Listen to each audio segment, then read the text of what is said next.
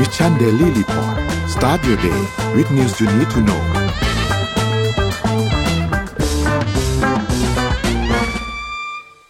สวัสดีครับยินดีต้อนรับเข้าสู่ Mission Daily Report ประจำวันที่ 18 มกราคม 2566 นะครับ วันนี้คุณอยู่กับพวกเรา 3 คน เอ้ย 2 คนครับ ยังไม่ชิน โทษทีสองคนตอน7โมงถึง8โมงเช้า สวัสดีพี่อ้อมครับ สวัสดีค่ะพี่อ้อมแต่งชุดน่ารักมากเลย เพราะว่ามันเป็นช่วงเทศกาลตรุษจีน แล้วตรุษก็จีนใช่แล้วเราก็มาเราไม่ได้อ่านข่าววันอื่นเลยกันเราเราก็เลยมาวันนี้อ๋อโอเคจัดเต็มมากพี่อ้อมนนท์รู้สึกว่านนท์อยากจะไปเปลี่ยนชุดใส่เป็นเขาเรียกว่าอะไรอะกังฟูบ้างกังฟูนี่จีนไหมจีนสิคือตอนนี้กำลังคิดอยู่ว่าเทศกาลน่ะ วันหยุดของประเทศไทยมีอะไรบ้างเพื่อเตรียมชุด ซึ่งหยุดเยอะมาก หยุดเยอะ เทศกาลเยอะมากคอสตูมต้องเข้า อ่าประเทศไทยเออหยุดเยอะจริงหยุดเยอะมากเออนี่มีคอมเมนต์บอกว่าให้นนท์ไปเปลี่ยนชุดเลยไม่นอนอ่านี่พี่อ้อมเดี๋ยววันนี้มีหลายประเด็นเลยครับ ที่อยากจะชวนคุยกันไหนๆพี่อ้อมแต่งชุดเป็นแบบว่าเทศกาลจีนแล้วใช่ไหมวันนี้เริ่มเรามีพวกข่าวที่เกี่ยวข้องกับจีนมาค่อนข้างเยอะนะครับ เดี๋ยวนี้เราพูดคุยกันในหลาย ๆ เรื่อง แต่ก็จะพยายามโยงให้เกี่ยวข้องกับในไทยด้วย เพราะว่ามันก็มีประเด็นหลาย ๆ อันเกี่ยวกับเรื่อง ทุนจีนต่างๆนะครับ ทั้งสีเทาทั้งสีขาวเนี่ยเดี๋ยวเราพูดคุยกันนะครับ แต่ว่าก่อนอื่นเนี่ยเดี๋ยวเราพาไปอัปเดตตัวเลขกันก่อนครับว่าเป็นอย่างไรบ้างครับ ไปดูตัวเลขกัน ตัวเลขล่าสุดนะครับเซตบ้านเรา 1,681.04 นะครับ ติดลบไป 0.23%นะครับ ถัดมาครับดูหุ้นต่างประเทศครับ หุ้นต่างประเทศดาวโจนส์นะครับ บวก 0.33%นะครับ NASDAQ ครับ บวก 0.71%ครับ NYSE ครับบวก 0.37%นะครับฟุซี่100 ครับติดลบ 0.17%แล้วก็หังเส็งครับติดลบ 0.78%นะครับถัดมาครับ น้ำมันนะครับ WTI ครับอยู่ที่ 80.14 นะครับบวกมา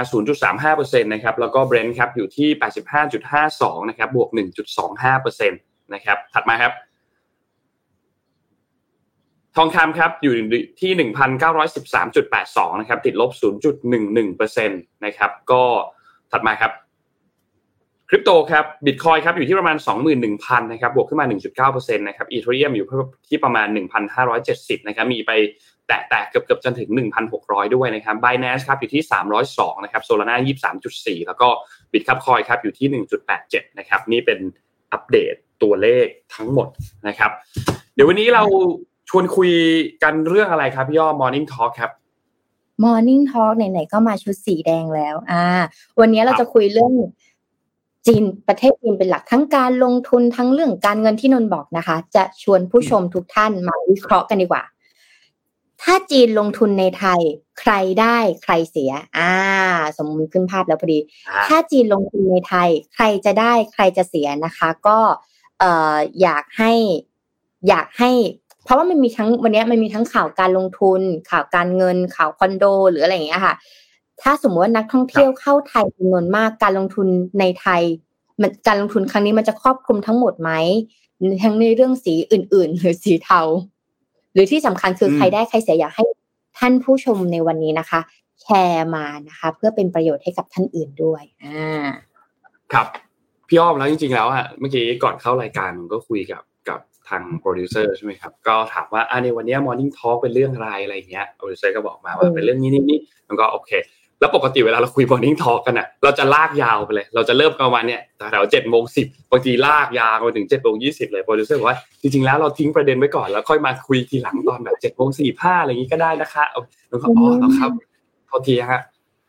ใช่เดี๋ยวค่ะเราทิ้งประเด็นไว้ให้ แล้วให้ทางเอ่อท่านผู้ฟังเนี่ยคอมเมนต์กันมา นะครับแล้วเดี๋ยวสักประมาณเจ็ดโมงสี่สิบเจ็ดโมงสี่สิบห้าเดี๋ยวเรามาพูดคุยประเด็นนี้กันอีกทีหนึ่งแต่ว่าพวกข่าวพวกอะไรต่างๆเนี่ยเราจะค่อยๆเล่าไปเรื่อยๆนะรวมถึงเรื่องประเด็นที่เกี่ยวข้องกับเรื่องจีนด้วยวันนี้นะครับ วันนี้นนท์ขอพามาเริ่มก่อนบ้างนะครับ อยากจะพามาพูดคุยเกี่ยวกับประเด็นของเรื่องจีนเรื่องแรกเลยนะครับ คือเมื่อวานนี้มันมีข่าวข่าวหนึ่งครับที่คิดว่าหลายๆท่านน่าจะเห็นกันแล้ว เกี่ยวกับเรื่องของประชากรจีนที่ ลดลงครั้งแรกในรอบ 60 ปีนะครับคิดว่าหลายๆท่านน่าจะเห็นประเด็นนี้แหละเพราะว่าหลาย ๆ สื่อเนี่ยก็ตีข่าวนี้ขึ้นมาเป็นข่าวใหญ่ที่สุดเมื่อวานนี้เลยนะครับ คือประเด็นมันเป็นอย่างนี้ครับ ตัวเลขที่มีการประกาศออกมาจากสำนักงานแห่งชาติสถิติแห่งเอ่อสำนักงานสถิติแห่งชาติของจีนนะครับ มีการเปิดเผยออกมาว่าในปีที่ผ่านมาคือปี 2022 เนี่ยนะครับ ประชากรทั้งหมดของจีนเนี่ยมีอยู่ที่ 1,411.77 ล้านคนนะครับ ซึ่งลดลงประมาณ 850,000 คนจากปีก่อนหน้านะครับและที่สำคัญคือจำนวนเด็กเกิดใหม่ในประเทศเนี่ยอยู่ที่ประมาณ 9.56 ล้านคนนะครับ ซึ่งก็ต่ำกว่าอัตราการเสียชีวิตของประชากรด้วยที่อยู่ที่ 10.41 ล้านคนนะครับ นอกจากนี้ครับ พอเขาเจาะลงไปในดูในดีเทลมากขึ้นเนี่ยนะครับเขาพบว่าถ้าไปดูสัดส่วนของประชากรเอาเราดูในกลุ่ม16 ปีถึง 59 ปีเนี่ยนะครับ ที่ถ้าเราคุยกันก็ 16 ปีถึง 59 ปีก็ส่วนใหญ่ก็จะเป็นกลุ่มที่เป็นแรงงานละคือ 16 ปีก็จะอายุอยู่ประมาณแบบมปลายละมต้นมปลาย ไปจนถึงมหาลัยไปจนถึง first jobber ยาวไปจนถึงทำงานก่อนที่จะอายุเกษียณประมาณ 59เนี่ยนะครับ ก็ปรับตัวลดลงเช่นเดียวกัน 62.5%นะครับ ตอนนี้ในในปี 2022 เนี่ยอยู่ที่ 62% 62.5 เนี่ยคือปี 2021 นะครับ ซึ่งก็มีการปรับตัวลดลงด้วยนะครับ ทางด้านนักเศรษฐศาสตร์ของ Economist Intelligence Unit นะครับเขาก็มีการวิเคราะห์เขาก็บอกว่าการหดตัวของประชากรจีนในรอบหลายสิบปีของจีนเนี่ยอย่างหนึ่งเลยปัจจัยหลักสำคัญมากๆ ก็คือมาจากตัวโครงสร้างของประชากรที่เจอผลกระทบจากการระบาดของโควิดนะครับและที่สำคัญคืออีกอันหนึ่งคือการชะลอตัวทางเศรษฐกิจที่ทำให้คนในประเทศเนี่ยก็อยากมีลูกลดลงไปด้วยนะครับนึกว่าอันนี้เป็นประเด็นที่ ไม่ใช่มีแค่ที่จีนเท่านั้นที่เจอปัญหาอันนี้คือที่คนไม่อยากมีลูกเนี่ย แต่นว่าหลาย ๆ ประเทศทั่วโลกเองก็เจอเหมือนกันนะครับ ที่คนเจนใหม่ ๆ เนี่ย เริ่มคิดเยอะขึ้นเกี่ยวกับการมีลูก และหลาย ๆ คนก็คิดว่าชีวิตนี้อาจจะไม่มีลูก ก็เป็นก็ก็มีหลายคนที่คิดแบบนั้นเหมือนกันนะครับ อันนี้ก็เป็นอีกประเด็นหนึ่งที่ลงคิดว่าทุกคนต้องจับตามอง ในไทยเองเนี่ยก็มีความพยายามที่จะผลักดันนโยบายต่าง ๆ ที่เกี่ยวข้องกับเรื่องของให้พูดง่ายคือให้คนมีลูกมากขึ้นอะ ก็พยายามจะผลักดันตัวนี้ออกมาเหมือนกัน ไม่ว่าจะเป็นนโยบายที่ว่าพอข้อออกมา แล้วมีเงินสนับสนุนเป็นจำนวนเดือนเท่านี้เท่านี้เดือนต่อเดือนเท่านี้เดือนนี่ก็มีนโยบายเหล่านี้เนี่ยที่เราคิดว่าน่าจะหลาย ๆ ท่านน่าจะได้เห็นการพูดถึงเนาะแต่ว่าพอย้อนไปมองในภาพใหญ่ ถอยออกมาในดูในภาพใหญ่แล้วเนี่ย คือนโยบายเหล่านั้นนะโอเค มันก็กระตุ้นได้ประมาณนึงแหละแต่ว่าใจความหลักสำคัญเนี่ย มันอยู่ที่สภาพแวดล้อมโดยรวม การเมือง คุณภาพชีวิต สังคมต่างๆ มันเอื้อไหมกับการที่คนคนหนึ่งจะมีครอบครัวมีลูกมีลูกหนึ่งคนสองคน แล้วคือการมีลูกเนี่ยมันมาพร้อมกับมันมันมาพร้อมกับภาระทางการเงินที่คุณต้องเตรียมพร้อมเยอะมากรอบต่างๆ ที่คุณต้องเตรียมพร้อม ซึ่ง ซึ่งจะบอกว่าคุณไม่เตรียมไม่ได้ ส่วนตัวก็ต้องเตรียมแล้ว แล้วรวมถึงสังคมรวมถึงสิ่งแวดล้อมรอบๆคุณอะ มันก็ต้องพร้อมให้กับการมีลูกด้วยเหมือนกัน เพราะฉะนั้นอันนี้ก็เป็นอีกประเด็นหนึ่งที่หลายๆหลายคนก็จับตามอง เพราะฉะนั้นการชะลอตัวของเศรษฐกิจมันก็เลยส่งผลอันนี้ค่อนข้างเยอะนะครับ นอกจากนี้เนี่ยครอบครัวของที่จีนเนี่ยย้อนมาที่จีนเนี่ยนะครับในยุคใหม่เนี่ยส่วนใหญ่เริ่มมีขนาดเล็กลง แต่ว่ามีการใช้จ่ายมีการบริโภคมากยิ่งขึ้น และที่สำคัญคือช่วงเวลาตอนนี้ก็เข้าสู่สังคมผู้สูงอายุด้วยนะครับ เพราะฉะนั้นมันก็จะมีบิสเนสบางส่วนที่ ได้รับอนิสงไปกับการที่คนเข้าสู่สังคมผู้สูงอายุมากขึ้นนะครับ มีข้อมูลอันนึงจาก World Bank นะครับที่บอกว่าในช่วงปีที่ผ่านมาเนี่ยจีนมีการย้ายถิ่นฐานจากชนบทเข้ามาอยู่ในเมืองมากขึ้นทำให้สัดส่วนประชากรที่อาศัยอยู่ในเมืองเนี่ยปี 2021 อยู่ที่ 64.72%แต่ว่าล่าสุดเนี่ยอยู่ที่ 65.22%นะครับก็มีการปรับขึ้นมาพอสมควรนะครับ นอกจากนี้อีกอันนึงครับคือมีข้อมูลเกี่ยวกับ ของจีนนะครับเอ้ยของของอินเดียเนี่ยที่ขึ้นแท่นมีประชากรเยอะที่สุดในโลกในปัจจุบันตอนนี้นะครับ ซึ่งก็แซงอาจจะก็ก็ก็อย่างกราฟที่ทุกท่านเห็นตรงนี้เลยมันไม่ได้แซงหรอกคือมันก็เยอะกว่ามาพอสมควรแล้วเนี่ยนะครับ แต่ว่าเทรนแนวโน้มหลังจากนี้เนี่ยมีโอกาสสูงมากที่ประชากรของอินเดียเนี่ยอย่างในปี 2100 ที่เขาดูเนี่ย 1.553 billion เนี่ยนะครับ peak เนี่ยมันไปแตะ peak สุดคือ 1.7 ใช่ไหมครับ แต่ว่าของจีนเนี่ยเราจะเห็นเลยว่า มันใกล้เคียงที่จะอยู่จุด peak ละหรือว่ามันอาจจะผ่านจุด peak ไปแล้วด้วยซ้ำแล้วมันค่อยๆหัวตกลงมาแล้วนะครับ อันนี้เป็นเทรนด์ที่เขามีการประมาณการกันก็เป็นข้อมูลที่ทางด้านของเออเป็นข้อมูลจากทั้งจีนที่ยังไม่รวมฮ่องกงไม่รวมมาเก๊าไม่รวมไต้หวันนะครับ ก็น่าสนใจครับสำหรับข้อมูลอันนี้ครับว่าจะเป็นอย่างไรครับ อืมเพราะว่าคนไม่อยากมีลูกไง ใช่นะว่าในประเด็นนี้สำคัญมากเลยเป็นประเด็นประเด็นใหญ่ผิดนิดนึงพูดผิดนิดนึงคือ อินเดียยังไม่ได้แซงแต่มีแนวโน้มที่จะแซงสูงมากปีนี้นะครับสำหรับตัวสำหรับตัวเลขประชากรนะครับ มีแนวโน้มที่จะแซงสูงมากนะครับไหนๆก็ไปคุยเรื่องเงินเรื่องทองแล้ว มีอันนึงที่เราจะต้องรู้แล้วมันเป็นข่าวที่ดังมากตอนนี้ก็คือแฮกเกอร์ขโมยเงินจากบัญชีไป อ่า ตอนแรกเนี่ยเขาก็ คือตามในสื่อต่างๆ เขาก็สันนิษฐานว่ามาจากที่ชาร์จแบตหรือเปล่าใช่ไหมคะ แต่พอเข้าไปอ่าน ลึกๆลึกๆเนี่ย มันคนละอย่างกัน คือที่ชาร์จแบตไม่ได้ดูดเงินของเรา แต่ว่า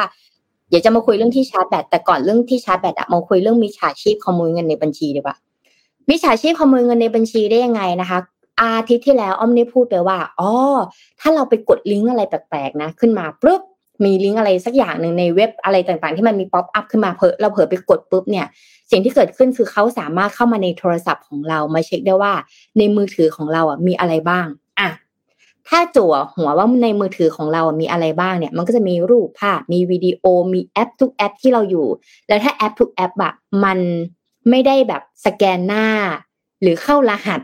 มันก็จะสามารถที่จะเข้าไปในในนั้นได้อะสมมติแอปธนาคารนะ ถ้าเราไม่ได้เข้ารหัสก่อนเข้าไปนะ มันก็จะสามารถที่จะ โอนเงินให้กับคนอื่นได้ ซึ่งล่าสุด พอดีไปนั่งดูเมื่อวานเนี่ยไปนั่งดูหลาย ๆ สื่อที่ไปสัมภาษณ์ แต่อันนี้มันไม่ใช่บทความเนี่ยมันเป็นเอ่อไปสัมภาษณ์เป็นวิดีโอกับผู้เสียหายที่อยู่สถานีตำรวจนะคะ ต้องบอกก่อนว่าล่าสุดค่ะมิชาชีพเนี่ยได้ทำการเข้าไปในแอปมือถือ แล้วก็โอนเงินจากบัญชีของเราไปบัญชีอื่นทันที อ่า ย้อนความไปก่อน ปกติแล้วอะเวลาที่เราจะโดนมิจฉาชีพแบบแฮกเงินจากธนาคารของเราก่อนหน้าเนี้ย มันจะแฮกในรูปแบบของเอ่อการเอาบัตรเครดิตของเราอะไปซื้อของที่อื่นอ่าก่อนที่มันจะมีคำว่า OTP มายืนยันตัวตนนะทุกคน ถ้าจำได้คือเมื่อก่อนเนี่ยที่เรามีบัตรเครดิตกันแรก ๆ ใหม่ ๆ เลยนะ แล้วก็อยู่ดีๆเนี่ยตอนตีสองตีสาม บัตรเครดิตของเราอะไปรูดซื้อรองเท้า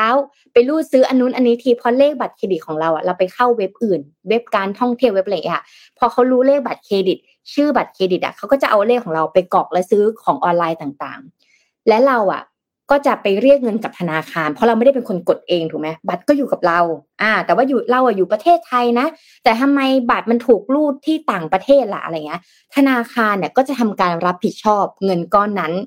ให้นะคะ โดยการโอนเงินคืนใส่บัตรของเราไว้ ซึ่งลองจินตนาการดู ถ้าธนาคารต้องรับผิดชอบลูกค้าเนี่ยเป็นร้อยๆ เป็นล้านๆ คนทั่วโลกก็คงไม่ไหว ก็เลยมีระบบหนึ่งขึ้นมาที่ชื่อว่าระบบ OTP ค่ะ เป็นการยืนยันภายในไม่กี่วินาที อ่า ภายในไม่กี่วินาทีเพื่อขึ้นมาว่า คุณได้ซื้อเลขอันนี้ใช่ไหม ถ้าคุณซื้อเลขอันนี้คุณช่วยกรอกรหัสจากข้อความในมือถือของคุณเลข OTP 6 หลักนี้ ใส่ในเบราว์เซอร์นี้แล้วก็กด process เพื่อบอกว่าอันเนี้ยถูกต้องยืนยันแล้วก็ของเนี่ยก็จะซื้อได้อย่างสมบูรณ์ แต่ตอนนี้ค่ะมันไม่ใช่เป็นแบบนั้น ตอนนี้เนี่ยมิจฉาชีพเนี่ยมาในรูปแบบของการที่เหมือนเอามือถือของเราไปเลย แต่มือถืออยู่กับเรานะจอเราดับ อ่า จอเราดับ แต่ว่าเงินน่ะมันโอนออกไปแล้วอะค่ะซึ่งจากการที่ดูวิดีโอทุกอย่างนะคะมิจฉาชีพเนี่ยจะมาทางแบงก์โอนเงินผ่านธนาคาร ไม่ใช่แค่ธนาคารเดียว ไม่ใช่แค่ธนาคารสีเขียว ทุกธนาคาร เพราะว่ามีผู้เสียหายเนี่ยมากกว่า 20 คนล่าสุดเนี่ยผู้เสียหายหลักร้อยคนแล้วนะคะ โดยอ่าตัวอย่างท่านผู้เสียหายท่านนี้นะคะ ก็คือปกติแล้วเนี่ยผู้เสียหายท่านนี้เนี่ยจะโอนเงินเนี่ยไม่เกินหลักหมื่น เต็มที่ก็คือหลักหมื่นนะคะ แล้วก็เหมือนลิมิตวงเงิน และอยู่ดีๆเนี่ยเงินก็โอนจากบัญชีไปเนี่ยสองแสนบาทอ่าแล้วโอนเนี่ยไม่ได้โอนแค่ธนาคารเดียว เพราะเขามีกรุงสีฟ้า สีฟ้าสามธนาคาร สีเขียวหนึ่งธนาคารนะคะสี่บัญชีเนี่ย โดนไปทั้งหมดสี่แสนกว่าบาท ออกจากโทรศัพท์เขาไป เยอะไหม เยอะนะ คนเดียวนะสี่แสนกว่าบาทจากสี่บัญชีนี้กับสองธนาคารนี้นะคะ คราวนี้เนี่ย อย่างบางท่านก็เปลี่ยนวงเงิน ปกติแล้วจะโอนไม่เกินสองหมื่นใช่ไหมอ่าโอนไม่เกินสองหมื่นอยู่ดีๆเนี่ยมันมี OTP เด้งเข้ามาในมือถือว่า คุณได้ปลดล็อกการเปลี่ยนวงเงินแล้วเป็นหลัก แสนบาทอ่าเป็นสองแสนบาทเป็นห้าแสนบาทอย่างเงี้ยมัน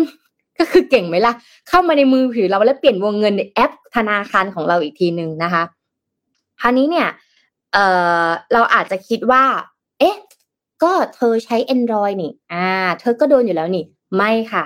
ล่าสุด iOS ก็โดนด้วยเหมือนกัน ก็คือโดนแฮกเนี่ยออกจากธนาคารด้วยเหมือนคราวนี้มันไม่ใช่เรื่องของระบบ Android แล้ว มันไม่ใช่เรื่องของระบบ iOS แล้วมันต้องมีอะไรบางอย่างที่เข้ามาหาเรา และเราเข้าไปทำอะไรบางอย่างมันถึงเอาเงินในธนาคารของเราไป คือถ้าจะบอกว่าแบงก์ใดแบงก์หนึ่งเนี่ยโดนแฮกก็ไม่ใช่ไงนี่คือทุกแบงก์โดนแฮกหมดเลยนั่นหมายความว่ามันอยู่ที่ตัวอุปกรณ์มือถือ แล้วก็จะคิดว่าอ้าวแล้วตัวอุปกรณ์มือถือ มันก็คือ Android กับ iOS หรือเปล่าไม่มันเกิดจากมีเหตุการณ์หนึ่งค่ะ ก็คือมันจะมีลิงก์หนึ่งเข้ามาในมือถือ เป็นลิงก์จากแอปส้มถ้าพูดง่ายๆก็คือถ้าพูดออกชื่อเลยคือ อันนี้ก็คือผู้เสียหายบอกนะคะต้องบอกก่อน เป็นลิงก์มาจาก Shopee อ่า บอกว่าเออกดเข้าไปลิงก์นี้นะ เป็นโค้ดส่วนลด อ่า มันได้รูปแบบว่า ใส่เป็นลิงก์ Shopee เลยนะ แล้วบอกว่าเป็นโค้ดส่วนลด แล้วก็เป็นลิงก์ Shopee คราวนี้พอกดเข้าไปเนี่ย สิ่งที่เกิดขึ้นเลยคือ เออ มันเป็นตอนแรกมันเป็นไลน์แล้วมันเข้าไม่ได้ อ่า เป็นลิงก์ไลน์เป็นโค้ดส่วนลดแล้วเข้าไม่ได้ กดไปรอบสองเป็นลิงก์ Shopee จริงๆ พอกดเข้าไปเป็นหน้าเว็บ Shopee จริง ๆ ค่ะ แต่เป็นหน้าเว็บช้อปปิ้งปลอม อ่า เหมือนทุกอย่างเลยที่เหมือน Shopee แต่เป็นทำมาใหม่ทำปลอมๆขึ้นมานะคะ หลังจากนั้นเนี่ยก็มีก็มี call center โทรมา เป็นเสียงผู้ชายบอกว่าสวัสดีครับ ผมมาจากเออผมเป็นเจ้าหน้าที่ Shopee นะครับ พอดีว่ามันมีส่วนลดนี้เออไม่ทราบว่าคุณลูกค้าสนใจไหมคุณลูกค้าสนใจรับไปเถอะครับ กดไปที่ที่ที่เออก็โทรไปคุยไปโทรไปกดนี้ลีนี้เลยนะครับอะไรเงี้ย ซึ่งตอนแรกคุณลูกค้าก็อาจจะคิดว่าเออฉันอาจจะไม่อยากได้ แต่พอมันมีคนพูดมันมีคนโน้มนะอ้ากดตรงไหนคะทำยังไงคะพี่ทำไม่เป็นค่ะคือ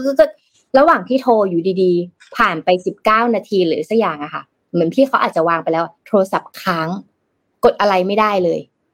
เออ แล้วมารู้ตัวอีกทีเนี่ยคือเงินมันออกไปจากธนาคารแล้วและแบตก็ใกล้หมดแล้วก็ชัดดาวเลย ซึ่งผู้เสียหายท่านเนี้ยก็เลยโทรไปแจ้งกับธนาคารว่า เงินมันออกจากในบัญชีไปอะสองแสนและหลังจากนั้นก็อีกสามบัญชีที่เหลือมันก็ค่อยๆทยอยออกไปใช่ไหมคะคราวนี้จะเอ่อเจ้าหน้าที่ธนาคารบอกว่าไม่มันไม่ใช่ความผิดจากเขา เพราะว่าคุณเป็นคนโอนเงินออกไปเองอะต้องบอกก่อนมันจะต่างจากแฮกบัตรเครดิตนะ บัตรเครดิตเนี่ย บัตรอยู่ที่เราเราไม่ได้ทำอะไรเราอยู่ประเทศไทย แต่บัตรของเราถูกรูดไปที่อื่น อันนี้ธนาคารจะรับผิดชอบ โอนเงินเข้าบัญชีให้แล้วธนาคารก็จะมีเงินกองหนึ่งอะในการคุ้มครองความเสียหายจากแฮกเกอร์ไงแต่ว่าถ้าเป็นรูปแบบอย่างเงี้ยค่ะ มันคือการที่ก็แอปอยู่ที่เรามือถือก็อยู่ที่เราแต่อยู่ดีๆ เงินน่ะมันถูกโอนไป ก็ไม่ใช่ความผิดของเขาอะไรอย่างเงี้ยค่ะดังนั้นเนี่ย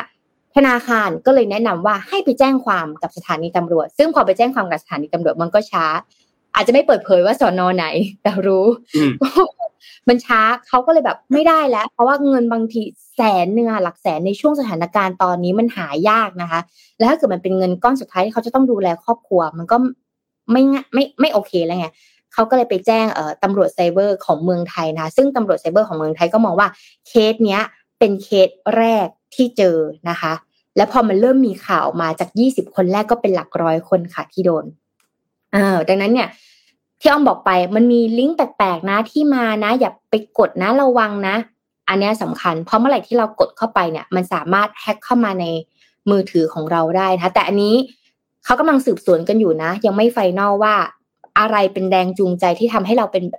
ที่ทำให้เราไปกดอันนั้น หรือมีเหตุการณ์อะไรมาหรือเปล่า เพราะสาเหตุนี้คือ ไม่ว่าจะเป็น Android กับ iOS ก็โดนหมด ไม่ว่าจะเป็นธนาคารไหนก็โดนหมดอะไรอย่างเงี้ยค่ะ ก็ ฝากไว้เป็นกรณีว่าอย่าไปกดลิงก์แปลกๆโดนแน่นอนนะคะ อันนี้บอกไว้ก่อนแล้วก็ประเด็นที่พี่อ้อพูดถึงตอนช่วงแรกที่เป็นเป็นสายชาร์จอะเนาะที่ที่ช่วงสัปดาห์ที่ผ่านมานนเห็นคนแชร์กันเยอะมากเลยว่าสายชาร์จเสียบเข้าไปปุ๊บแล้วโดน โดนแฮกโดนนู่นโดนนี่อะไรเงี้ยนนนเป็นคือนนตามตามตามไอทีคนหนึ่งก็คือในในอาร์มแหละพี่พี่อ้อมน่าจะรู้จักในอาร์มมั้งเออตามในอาร์มอยู่ในอาร์มบอกว่าสั่งมาละเดี๋ยวเดี๋ยวเทสให้แล้วเดี๋ยวเขาจะทำคลิปลง ก็เลยก็ก็รอดูอยู่เหมือนกันว่าว่าเออจริง ๆ แล้วมันเบื้องลักเบื้องเบื้องลึกเบื้องหลังจริงๆแล้วมันเป็นยังไงเดี๋ยวรอติดตามดูเกี่ยวกับประเด็นเรื่องสายชาเรื่องอะไรพวกนี้ด้วย แต่ว่ามันมีทุกรูปแบบเลยเนาะข่าวมีฉาชีพเนี่ยใช่คือคือข่าวเรื่องสายชาร์จโดนแฮกเนี่ย คนที่มาบอกอ้อมคือคุณพ่อ เออ รู้หรือเปล่า พรุ่งนี้จะไปไปอ่านจะไปอ่านข่าวเนี่ยพูดเรื่องนี้ไปหรือยังอะแล้วก็ไปสืบสืบสืบสืบมาเอ๊ะมันไม่ใช่จากสายสายชาร์จแต่มันเกิดจาก จะบอกว่าเกิดจากเรา เอาง่ายๆไม่ว่าจะเกิดจากอะไรอะเราต้องปกป้องตัวเอง เพราะเวลาเงินหายไปอะมันอันตรายอะเอาง่ายๆขนาดเราอันนี้มือถืออยู่กับเรานะยังโดนอะ ถ้าเป็นเรื่องคริปโต Lightning Network Wallet Hot Wallet Cold Wallet ระบบ exchange คือถ้ายิ่งเป็นผู้สูงอายุอะคุยยาก อธิบายลำบากเพราะฉะนั้นเนี่ยแล้วก็มีหลาย ๆ ท่านแนะนำมาว่าไม่อยากที่จะถ้าแบบท่านผู้ตำรวจไซเบอร์ท่านก็บอกว่า ไม่อยากให้เราผูกแอปธนาคารในมือถือ อ่า เหมือนกลับไปใช้แบบฟิสิกอลปกติ ไปที่แบงก์ปกติกันในสำรองอะไรอย่างเงี้ย เออ หรือแบบ เอาง่ายๆก็คือในมุมอ้อมอะไม่ค่อยเอาเงินใส่ในบัญชีเยอะ แต่ส่วนใหญ่จะไว้ในบัตรเครดิต แต่ในบัตรเครดิตก็ต้องมีการรักษาความปลอดภัยอย่างดีนะ แต่ว่าเงินเราไม่ค่อยจะใส่เยอะ เพราะว่าเมื่อไหร่ก็ตามที่ใส่เยอะเนี่ยเขาสามารถเอาเงินเราไปได้เยอะแล้วมันกลับมาคืนยากเนี่ย แต่ยังบัตรเครดิตเนี่ยคุณยังสามารถรู้ได้ว่าทิศทางมันไปอยู่ตรงไหนเนี่ยเพราะฉะนั้นเนี่ยเดี๋ยวสายชาร์จเดี๋ยวเราจะมารอให้แต่ละคนรีวิวก่อนจะได้รู้ว่าเป็นยังไง เพราะอันเนี้ย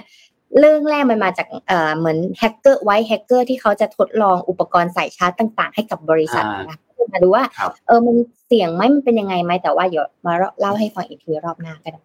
รอดูครับรอดูครับก็ดูครับนนพามาต่อที่ข่าวประชาสัมพันธ์นิดนึงครับ พอจะเข้าข่าวประชาสัมพันธ์ปุ๊บตอนนี้นนเริ่มแบบเริ่มเริ่มเลิ่กลั่กแล้วเพราะว่าช่วงสัปดาห์ที่ผ่านมารวมถึงเมื่อวานนี้ด้วยพอจะเข้าข่าวประชาสัมพันธ์ของลูกค้าปุ๊บเรียบร้อยแล้วมาละ สัญญาณจะติดติดขัดขัดเสียงจะซ่าไม่จะช็อตมันจะเริ่มแล้วนะถ้าสมมติว่ามันช็อตพี่อ้อมเตือนนนด้วยนะครับนนจะพามาพาทุกท่านมาพูดคุยกันเรื่องนี้ครับ คือ Robinhood Travel เนี่ยหลายท่านน่าจะรู้จัก Robinhood อยู่แล้วนะครับเป็นแอปพลิเคชันสั่งอาหารไหมครับเพื่อคนตัวเล็กทีนี้ Robinhood เนี่ยเขาก็เป็นจริงด้วยช็อตแล้วครับ มันช็อตแล้ว ให้พี่อ่านได้ไหม จริงเหรอมันช็อตผีต้องหลอกแน่ๆเลย มันต้องต้องเข้าเพลงหึ่งหึ่งหึ่งต้องเข้าอะไรเนี่ยอย่างเงี้ยมาทีไรมาตามนัดใช่เฮี้ยนมากใช่ถูกต้องคือเมื่อกี้นนอ่านข่าวไม่มีปัญหาเลยนะแต่พอกำลังจะอ่านข่าวประชาสัมพันธ์ปุ๊บช็อตเลย ขออีกรอบ ขอให้นนอีกรอบค่ะ อีกรอบหนึ่งถ้าไม่ได้ยังไงอะทุกคนครับนนไม่ได้ทำอะไรเลยนะมือสองข้างนนอยู่บนอากาศด้วย เออเอออะเดี๋ยวพี่โรบินฮูดนะเดี๋ยวพี่ไปไอพี่ทำให้ อ่ามาขออีกรอบหนึ่งถ้าไม่ได้อ่าอ่าอีกรอบหนึ่งนะอีกรอบหนึ่งนะลองอีกทีหนึ่งลองอีกทีหนึ่งครับ คือโรบินฮูดเนี่ยเขามีตัว Robinhood Travel ใช่ไหมครับ ที่จะหาที่พักหาใช้ประกันการเดินทางต่าง ๆ เนี่ยแล้วก็รวมถึงช่วยจองตั๋วเครื่องบินด้วยนี่แหละครับ ก็ยังช็อตใช่ไหมครับ โอเคครับช็อตพี่นนท์ไอ พี่อ้อมกำลังหา หาไฟนี่ทีมงานทีมงานทีมงานส่งลิงก์อะไรครับทีมงานส่งลิงก์ให้ละอ่าโอเค เดี๋ยวอ้อมจะพาไปนะคะ ทุกคนอ้อมกำลังโหลดอยู่นะคะ อ่าโอเค ก็เอ่อท็อปิกที่นนพูดเลยครับก็คือ Robinhood Travel นะคะวันนี้เนี่ยก็จะมานำเสนอก็คือ โดย Robinhood Travel Robinhood Travel เนี่ยได้ประกาศร่วมมือกับ Amadeus นะคะ ผู้นำในการให้บริการด้านเทคโนโลยี สารสนเทศสำหรับการเดินทางแบบครบวงจร เพื่อยกระดับศักยภาพทางเทคโนโลยี และเสริมความแข็งแกร่งด้านระบบการให้บริการของ Robinhood Travel ค่ะ ด้วย Amadeus Travel API นะคะจะช่วยให้สามารถเชื่อมต่อและเข้าถึงเครื่องมือจากการจองเที่ยวบินของ Amadeus และเครือข่ายสายการบินทั่วโลกค่ะ ที่ครอบคลุมได้มากกว่า 400 แห่งได้อย่างง่ายดายและมีประสิทธิภาพ เพื่อส่งมอบบริการและสร้างประสบการณ์ที่ดีด้านการท่องเที่ยวออนไลน์แบบครบวงจร ให้กับผู้ใช้งานบนแพลตฟอร์ม Robinhood กว่า 3.2 ล้านคนค่ะ และเพื่อปูทางสู่การเป็นซูเปอร์แอปสัญชาติไทยในอนาคตนะคะ โดยนาย สีหนาท ล่ำซำนะคะ ประธานเจ้าหน้าที่บริหารบริษัท Purple Ventures จำกัดกล่าวว่าพันธกิจหลักของ Robinhood คือการสร้างโมเดลธุรกิจเพื่อสังคม และมีเป้าหมายที่สำคัญนะคะ มีเป้าหมายเพื่อจะช่วยเหลือผู้ประกอบการรายเล็กที่เป็นกำลังสำคัญของประเทศค่ะ โดย Robinhood เนี่ยได้เริ่มต้นธุรกิจจากบริการ Robinhood Food อย่างที่ทุกคนได้รู้จักกันนะคะ แล้วก็ต่อยอดเข้าสู่ภาคการท่องเที่ยวที่เป็นกำลังหลักในการขับเคลื่อนเศรษฐกิจของประเทศไทยค่ะ โดยหลังจากที่การท่องเที่ยวในประเทศไทยนะคะ เริ่มมี สัญญาณเติบโตที่ดีขึ้น ส่งผลให้รายได้ภาคการท่องเที่ยวและบริการที่เกี่ยวข้องรวมถึงการบริโภค ขยายตัวได้ดีอย่างต่อเนื่องค่ะ ด้วยเหตุนี้นะคะโรบินฮูดเนี่ยจึงได้ร่วมมือกับ Amadeus เพื่อเพิ่มศักยภาพทางเทคโนโลยี และเสริมความแข็งแกร่งให้กับ Robinhood Travel ค่ะ ในด้านของระบบการจองตั๋วเครื่องบินนะคะ ด้วยการเชื่อมต่อ Amadeus Travel API นะคะ ด้านนายเอ่อเฟรดิกบารูสนะคะเป็น Senior Vice President Search and Online Asia Pacific นะคะของ Amadeus ได้กล่าวว่า ปัจจุบันเนี่ยมีผู้บริโภคหลายคนให้ความสำคัญกับประสบการณ์การซื้อของออนไลน์แบบที่เดียวครบวงจรทุกรูปแบบนะคะ เพราะว่าอยากได้แบบ one stop service ไงทำได้ทุกอย่างนะคะที่มีความสะดวกเรียบง่ายมากขึ้นเพื่อง่ายต่อการใช้ชีวิตในยุคดิจิทัลนะคะ ซึ่งซุปเปอร์แอปนี้นะคะสามารถตอบโจทย์ความต้องการของลูกค้าในยุคนี้ได้นะคะ แล้วก็โดยเป้าหมายของ Amadeus ก็คือการทำให้การเดินทางของทุกคนนั้นง่ายต่อการค้นหา และสามารถจองการเดินทางได้อย่างง่าย ไม่ว่าจะอยู่ที่ไหนนะคะ รวมถึงทุกแพลตฟอร์มที่ใช้จึงเป็นที่มานะคะในการพัฒนาและการลงทุน API แบบครบวงจรที่จะเป็นเครื่องมือในการช่วยบริษัทต่างๆ ที่สำคัญคือให้ความสำคัญกับดิจิทัลเป็นสิ่งแรกนะคะ สามารถเพิ่มบริการด้านการท่องเที่ยวควบคู่ไปกับการบริการอื่น ๆ ของพวกเขาด้วยนะคะ โดยร่วมมือกับ Robinhood Travel ในครั้งนี้เนี่ยเป็นส่วนหนึ่งของยุทธศาสตร์ของ Amadeus ในการมุ่งเน้นทำงานร่วมกับบริษัทที่มีศักยภาพสูง เป็นดาวรุ่งพุ่งแรงในอุตสาหกรรมการท่องเที่ยวในอนาคตนั่นเองค่ะ ก็ขอบคุณสำหรับอันนี้นะคะ ก็ต้องขอบคุณข้อมูลดีๆจาก Robinhood ด้วยนะคะอ่าคือต้องบอกก่อนว่า Robinhood เนี่ยเขาก็เกิดมาเพื่อแม่ค้าพ่อค้าที่ทำอาหารเนาะด้วยการที่ไม่เก็บค่าส่งใช่ไหม แต่ถ้าเกิดสมมติว่าในอนาคตเนี่ยเราสามารถแบบมีโรงแรมมีที่พักต่างๆ อย่างเงี้ย แล้วเราต้องไปเสียกับแอปอื่นๆ ถ้าเราสามารถจอยในเรื่องของ Robinhood Travel ได้เนี่ย ก็เป็นการสนับสนุนแอปคนไทยนะ แล้วก็ partner ต่างชาติให้ขยายคือแบบ Amadeus เนี่ยเขาเป็นระบบจองตั๋วเครื่องบินคือทั่วโลกนะ คือเขาแบบมี chain ดังอยู่แล้วเขาดังแล้ว ก็ดังอยู่แล้วเพราะถ้าเกิดมาเสริมตรงนี้ก็สามารถทำให้คนไทยเนี่ยสามารถที่จะเข้าถึงหรือว่าขายของได้ง่ายแล้วกันนะสำหรับต่างชาติอ่าครับ ก็ขอบคุณโรบินฮูดมากนะครับ แต่ไม่ขอบคุณไมค์ตัวนี้แล้ว นี่นนนนนนนถอดสายไมค์เสียบใหม่แล้วนะฮะตอนนี้ช็อตไหมครับ ไม่มีปัญหาใช่ไหมไม่ช็อตมันเฮี้ยนมากมีแต่คนว่ามันเฮี้ยน ตอนนี้ไม่ช็อตใช่ไหมครับไม่ช็อตไม่ช็อตโอเค ไม่ช็อตไม่ช็อตน่าสนใจมาก น่าสนใจมาก นี่นนไม่รู้จะพาไปเรื่องไหนต่อเลย ตอนนี้กลัวไปหมดละพี่สตอร์ไลน์เราให้ ครับ ของนนครับนนพาไปต่อครับ ทุกคนนนอยากพามาที่จีนต่อเพราะว่าอย่างที่พี่ย้อมพูดถึงเมื่อกี้ว่ากำลังจะเข้าสู่ช่วงของตรุษจีนใช่ไหมครับ แล้วช่วงตรุษจีนแบบนี้เนี่ยจะมีสิ่งหนึ่งที่เกิดขึ้นคือการเดินทางที่มันเยอะมาก รวมถึงการใช้จ่ายจับจ่ายใช้สอยต่างๆ การให้เงิน หลานๆให้เงินลูกๆต่างๆ เนี่ยที่มันจะโหเยอะมากเลยรวมถึงหัวหน้าให้ลูกน้องด้วยอะไรเงี้ยบางทีเขาก็จะมีแบบเหมือนเป็นรีวอร์ดการที่ให้กันช่วงตรุษจีนอะไรอย่างนี้ใช่ไหมครับ ทีนี้มันมีสองข่าวที่มันวิ่งคู่กันมา ข่าววิ่งอันแรกเนี่ยก็คือพวกหลาย ๆ ธนาคารที่อยู่ในจีนตอนนี้เนี่ยสำรองเงินสดเยอะมากเลยครับ เพราะว่า เขาเตรียมตัวในช่วงตรุษจีนที่รู้ว่าจะมีคนมาถอนเงินเงินสดกันเยอะ เพื่อที่จะไปให้ลูกหลานเอาไปจับจ่ายใช้สอยกันในช่วงเทศกาลนะครับ รวมถึงอีกอันหนึ่งก็คือ มีข้อมูลอันหนึ่งว่า ประชาจีประชาประชากรจีนที่หลายหลายหลายคนเลยนะครับ ที่เตรียมที่จะเดินทางกลับภูมิลำเนาของตัวเองในช่วงเทศกาลหยุดยาวของตรุษจีนด้วยเนี่ยนะครับ ก็ อันเนี้ยมันทำให้เกิดความหวั่นเรื่องหนึ่งก็คือ ประเด็นในเรื่องของสาธารณสุขนะครับประเด็นในเรื่องของสาธารณสุขเนี่ยก็กลัวเหมือนกันว่าจะเกิดระลอกใหม่ที่มีการระบาดรุนแรงมากยิ่งขึ้น เมื่อกี้ที่นนอ่านข่าวในประเด็นเกี่ยวกับประชากรของจีนที่มีการลดลงเนี่ยนะครับ ก็เห็นชัดแล้วว่าปัจจัยเรื่องของโควิดเนี่ยมันส่งผลกระทบเป็นค่อนข้างเยอะนะครับ ทีนี้ พอจะมีการเดินทางตรุษจีนเนี่ยคนก็ยิ่งกังวลเข้าไปอีกนะครับเพราะว่าเพิ่งมีการปรับเปลี่ยนนโยบายตัวซีโร่โควิดต่างๆนะครับแล้วก็ปรับเปลี่ยนตัวมาตรการการคุมเข้ม มาตรการการล็อกดาวน์รวมถึงมาตรการการเดินทางนะครับพอเขาย้อนไปดูข้อมูลเนี่ยตั้งแต่วันที่ 8 ธันวาคมจนถึงวันที่ 12 มกราคมที่ผ่านมาเนี่ยคนที่ติดโควิดแล้วเสียชีวิตที่โรงพยาบาลเนี่ยอันนี้เป็นตัวเลขที่ทางการเผยนะครับคือ 60,000 ราย ซึ่งตัวเลขที่ทางการไม่ได้เผยเนี่ยอาจจะเยอะกว่านี้ นะครับเป็นไปได้สูงมากที่จะเยอะกว่านี้นะครับแล้วนอกจากนี้ทาง WHO เองเนี่ยก็ตั้งข้อสังเกตว่าตัวเลขที่จีนมีการรายงานมาเนี่ยเขาก็รู้อยู่แล้วแหละว่ามันไม่ได้สะท้อนความเป็นจริงไม่ได้ซ้อนสถานการณ์ของโควิดที่เกิดขึ้นในจีนตอนนี้นะครับแล้วตัวเลขดังกล่าวเนี่ยยังไม่รวมผู้ป่วยที่เสียชีวิตที่บ้าน ไม่รวมผู้ป่วยที่อยู่ในพื้นที่ห่างไกลนะครับ ก็น่าเป็นห่วงเหมือนกันสำหรับที่จีนตอนนี้นะครับ นอกจากนี้ครับที่นนอยากจะชวนคุยอีกอันนึงเนี่ยคือเอ่อ นักท่องเที่ยวจีนที่เดินทางเข้ามาในไทยใช่ไหมครับ คือเราจีนเนี่ยเปิดประเทศตั้งแต่วันที่ 8 มกราคม นักเดินทางนักท่องเที่ยวชาวจีนที่เดินทางมาถึงไทยเนี่ยล็อตแรกสุดเลยคือวันที่ 9 มกราคมใช่ไหมครับที่มีทางด้านของรัฐมนตรีจากพรรคภูมิใจไทยเนี่ยไป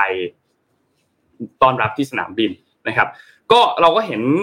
ความคึกคักประมาณนึงแหละ ที่ที่เกิดขึ้นในในประเทศไทยเนี่ยนะครับ อันนี้เราต้องติดตามกันต่อไปนะ ดูไปเรื่อยๆว่านักท่องเที่ยวที่เดินทางมาเนี่ยมันจะส่งผลต่อตัวเลขต่างๆของในไทยมากน้อยแค่ไหน โดยเฉพาะอย่างยิ่งคือภาคการท่องเที่ยว เพราะว่าปีนี้เราอาจจะหวังเกี่ยวกับเรื่องของการส่งออกมากเท่าปีที่แล้วค่อนข้างยากเพราะว่าเศรษฐกิจทั่วโลกเนี่ยเริ่มมีการชะลอตัวลงนะครับ อีกประเด็นหนึ่งที่อยากจะชวนคุยครับมี 2 เรื่องคือ เรื่องแรกที่เยาวราช ก่อนหน้านี้เนี่ยมีเจ้าของกิจการที่เยาวราชเนี่ยเข้ามา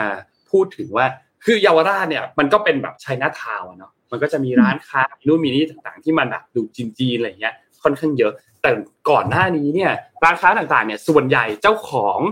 จะเป็นคนไทย แต่อาจจะเป็นคนไทยเชื้อสายจีนอะไรอย่างเงี้ยใช่ไหมครับแต่ช่วงเวลาที่ผ่านมาเนี่ยมีทุนกลุ่มทุนจีนมีคนจีนจากแผ่นดินใหญ่ที่เดินทางเข้ามา และที่สำคัญคือใช้วีซ่าการท่องเที่ยวด้วยนะครับแล้วก็มาเปิดธุรกิจมาประกอบธุรกิจเพื่อแย่งชิง ตลาดกับคนไทยนะครับ ซึ่งก็เป็นข่าวใหญ่พอสมควรแหละในช่วง 2 สัปดาห์ที่ผ่านมาคิดว่าหลายๆท่านน่าจะเห็นแล้ว BBC เองก็มีการตีตีพิมพ์ตัวบทความออกมาเหมือนกันนะครับ ว่าเขาก็ไปสัมภาษณ์ พ่อค้าที่อยู่ในบริเวณสำเพ็งเนี่ยนะครับเขาก็บอกว่าไอ้ปัญหานี้เนี่ยจริง ๆ แล้วมันเกิดขึ้นมาเป็นเป็นสิบปีแล้ว นะครับ แล้วช่วงตอนนี้เนี่ยคนกำลังตื่นเต้น คนกำลังให้ความสนใจกันเกี่ยวกับเรื่องของจีนเทา ซึ่งเดี๋ยวนนลงดีเทลต่อให้ฟังต่อเนื่องกันไปเลยเนี่ยนะครับ แต่ว่าประเด็นอันนี้เนี่ย จีนธรรมดาเขาก็บอกว่าคนไทยก็สู้กันไม่ไหวแล้วนะครับแล้วเรื่องนี้เนี่ยมันเกิดขึ้นมาเป็นสิบปีแล้วนะครับ มีการไปสัมภาษณ์ทางหน้าของอธิบดีกรมพัฒนาธุรกิจการค้าเนี่ยนะครับเขาก็ชี้แจงประเด็นนี้บอกว่า กรณีที่คนต่างชาติ ถือวีซ่านักท่องเที่ยว แต่ว่าเข้าประกอบธุรกิจร้านอาหารในไทยเนี่ยจริงๆเราไม่สามารถทำได้ เพราะว่าเป็นธุรกิจที่ห้ามคนต่างชาติทำถ้าว่าจะประกอบธุรกิจขายอาหารหรือว่าขายเครื่องดื่มในไทยเนี่ยต้องได้รับอนุญาตจากอธิบดีกรมพัฒนาธุรกิจการค้าก่อน แล้วก็เตือนคนไทยที่ถือหุ้นแทนคนต่างด้าวคือมันมีประเด็นอย่างนี้คือว่าทุนมาจากจีน ใช้วีซ่าท่องเที่ยว มีบางส่วนเปิดแบบผิดกฎหมาย ไม่ได้รับอนุญาตจากทางด้านของออตัว กรมพัฒนาธุรกิจทางการค้าด้วยซ้ำเขาก็เลยเลี่ยงโดยการเอาชื่อของคนไทยเนี่ยมามาเป็นชื่อผู้ถือหุ้น แต่เป็นเหมือนแบบใช้คำว่าเฉยๆคือคือไม่ได้ไม่ได้ลงทุนจริงนะครับ แล้วก็ประกอบธุรกิจร่วมกับคนต่างด้าว แล้วก็แสดงให้เห็นว่าเป็นแบบเหมือนเป็นธุรกิจของไทย เพื่อให้คนต่างด้าวเนี่ยสามารถประกอบธุรกิจได้ โดยหลีกเลี่ยงกฎหมายได้นะครับซึ่งจริงๆแล้วมีโทษนะครับโทษจำคุก 3 ปีปรับ1นึ่งแสนถึงหล้านบาท หรือว่าทั้งจำทั้งปรับเนี่ยนะครับ และที่สำคัญคือมีโทษปรับรายวันด้วยนะครับหนึ่งหมื่นบาทถึงห้าหมื่นบาท จนกว่าจะเลิกฝ่าฝืนประเด็นเลิกฝ่าฝืนอันนี้เนี่ยนะครับพอไปดูข้อมูลอันนึงของกรมพัฒนาธุรกิจทางการค้าเนี่ยเขาพบว่าตั้งแต่ปี 58 มาจนถึงปี 65 เนี่ย ผลการตรวจสอบนิติบุคคลที่เข้าข่ายความผิดอนามินีเนี่ยนะครับที่เกี่ยวข้องว่ามีการออกหนังสือให้ผู้ถือหุ้นชี้แจงข้อเท็จจริงต่างๆเนี่ยมีประมาณ 500ถึง600ราย แล้วก็ดำเนินคดีไปแล้วเนี่ย66 รายนะครับส่วนการออกใบอนุญาตและหนังสือการรับรองประกอบธุรกิจของคนต่างด้าวย้อนไปตั้งแต่ปี 43 เลยนะครับ ยาวมาจนถึงปี 65 เดือนธันวาข้อมูลล่าสุดเลย มีการออกใบอนุญาตหนังสือรับรองให้คนต่างด้าวประกอบธุรกิจไปแล้ว 13,915 ราย แบ่งเป็นใบอนุญาต 6,279 ราย แล้วก็หนังสือสนธิสัญญา 2,048 รายนะครับนอกจากนี้เนี่ยประเด็นทุนจีนที่เข้ามาแบบว่าถือแบบถือวีซ่าท่องเที่ยวเดินทางเข้ามาแล้วมาแข่งทำธุรกิจแข่งกับไทยเนี่ยนะครับเป็นที่พูดถึงเยอะมากมีร้านหม้อไฟในเยาวราชใช่ไหมครับแล้วก็มีการโพสต์พูดถึงบอกว่านายทุนจีนเนี่ยที่เข้ามาทำร้านอาหารแข่งกับคนไทย จนพ่อค้าแม่ค้าในพื้นที่เสียประโยชน์เนี่ยนะครับ ก็คือเข้ามาแบบไม่ถูกกฎหมายด้วย เพราะว่า เขาเรียกว่าอะไรอะมันเป็นข้อได้เปรียบทางการค้านะครับ คือจีนเนี่ย พอเอาอาหารเข้ามาขายเนี่ยเขามี headquarter อยู่ที่จีนอยู่แล้ว ส่งเข้ามาเนี่ย ต้นทุนเขาต่ำกว่าเยอะมาก แล้วพอเปิดร้านเนี่ยเขาก็เปิดร้านใหญ่ใช่ไหมครับพอเปิดร้านใหญ่พวกร้านเล็กๆน้อยๆเนี่ย มันก็เหมือนกับการที่คนหนึ่งมีทุนเยอะกว่า มีทุนเยอะกว่าแล้ว ยังได้ของมาในราคาที่ถูกกว่าด้วยเนี่ยนะครับ ก็สู้ไม่ไหว นะครับ คนร้านเล็กๆน้อยๆที่จะสู้เนี่ยก็ต้องไปกู้หนี้ยืมสินมาถึงจะสามารถที่จะสู้ แต่ก็สู้ไม่ค่อยจะไหวสักเท่าไหร่นะครับ ซึ่งเรื่องนี้เนี่ยมันก็นำไปสู่อีกเรื่องหนึ่งก็คือประเด็นเกี่ยวกับทุนจีนสีเทาที่หลาย ๆ คนน่าจะได้เห็นข่าวในช่วงเวลาที่ผ่านมานะครับ ที่เป็นทางด้านของคุณชูวิทย์กมลวิสิทธิ์เนี่ยมีการเอาข้อมูลเนี่ยมาเผยแพร่ นะครับมีคลิปวิดีโอมีนู่นมีนี่ต่างๆ แล้วก็มีเอี่ยวกับประเด็นของวงการตำรวจด้วย หรือที่เราเรียกกันอีกชื่อหนึ่งวงการสีกากีเนี่ยนะครับ ก็ก่อนหน้านี้เนี่ยวันที่ 22 ธันวาคมเนี่ยนะครับ มีเจ้าหน้าที่ตำรวจเนี่ยมีร่วมกับทางของเจ้าหน้าที่ DSI เนี่ยเข้าไปตรวจสอบพื้นที่อันหนึ่งในพื้นที่ของสอนอทุ่งมหาเมฆเนี่ยนะครับ ที่แอบอ้างว่า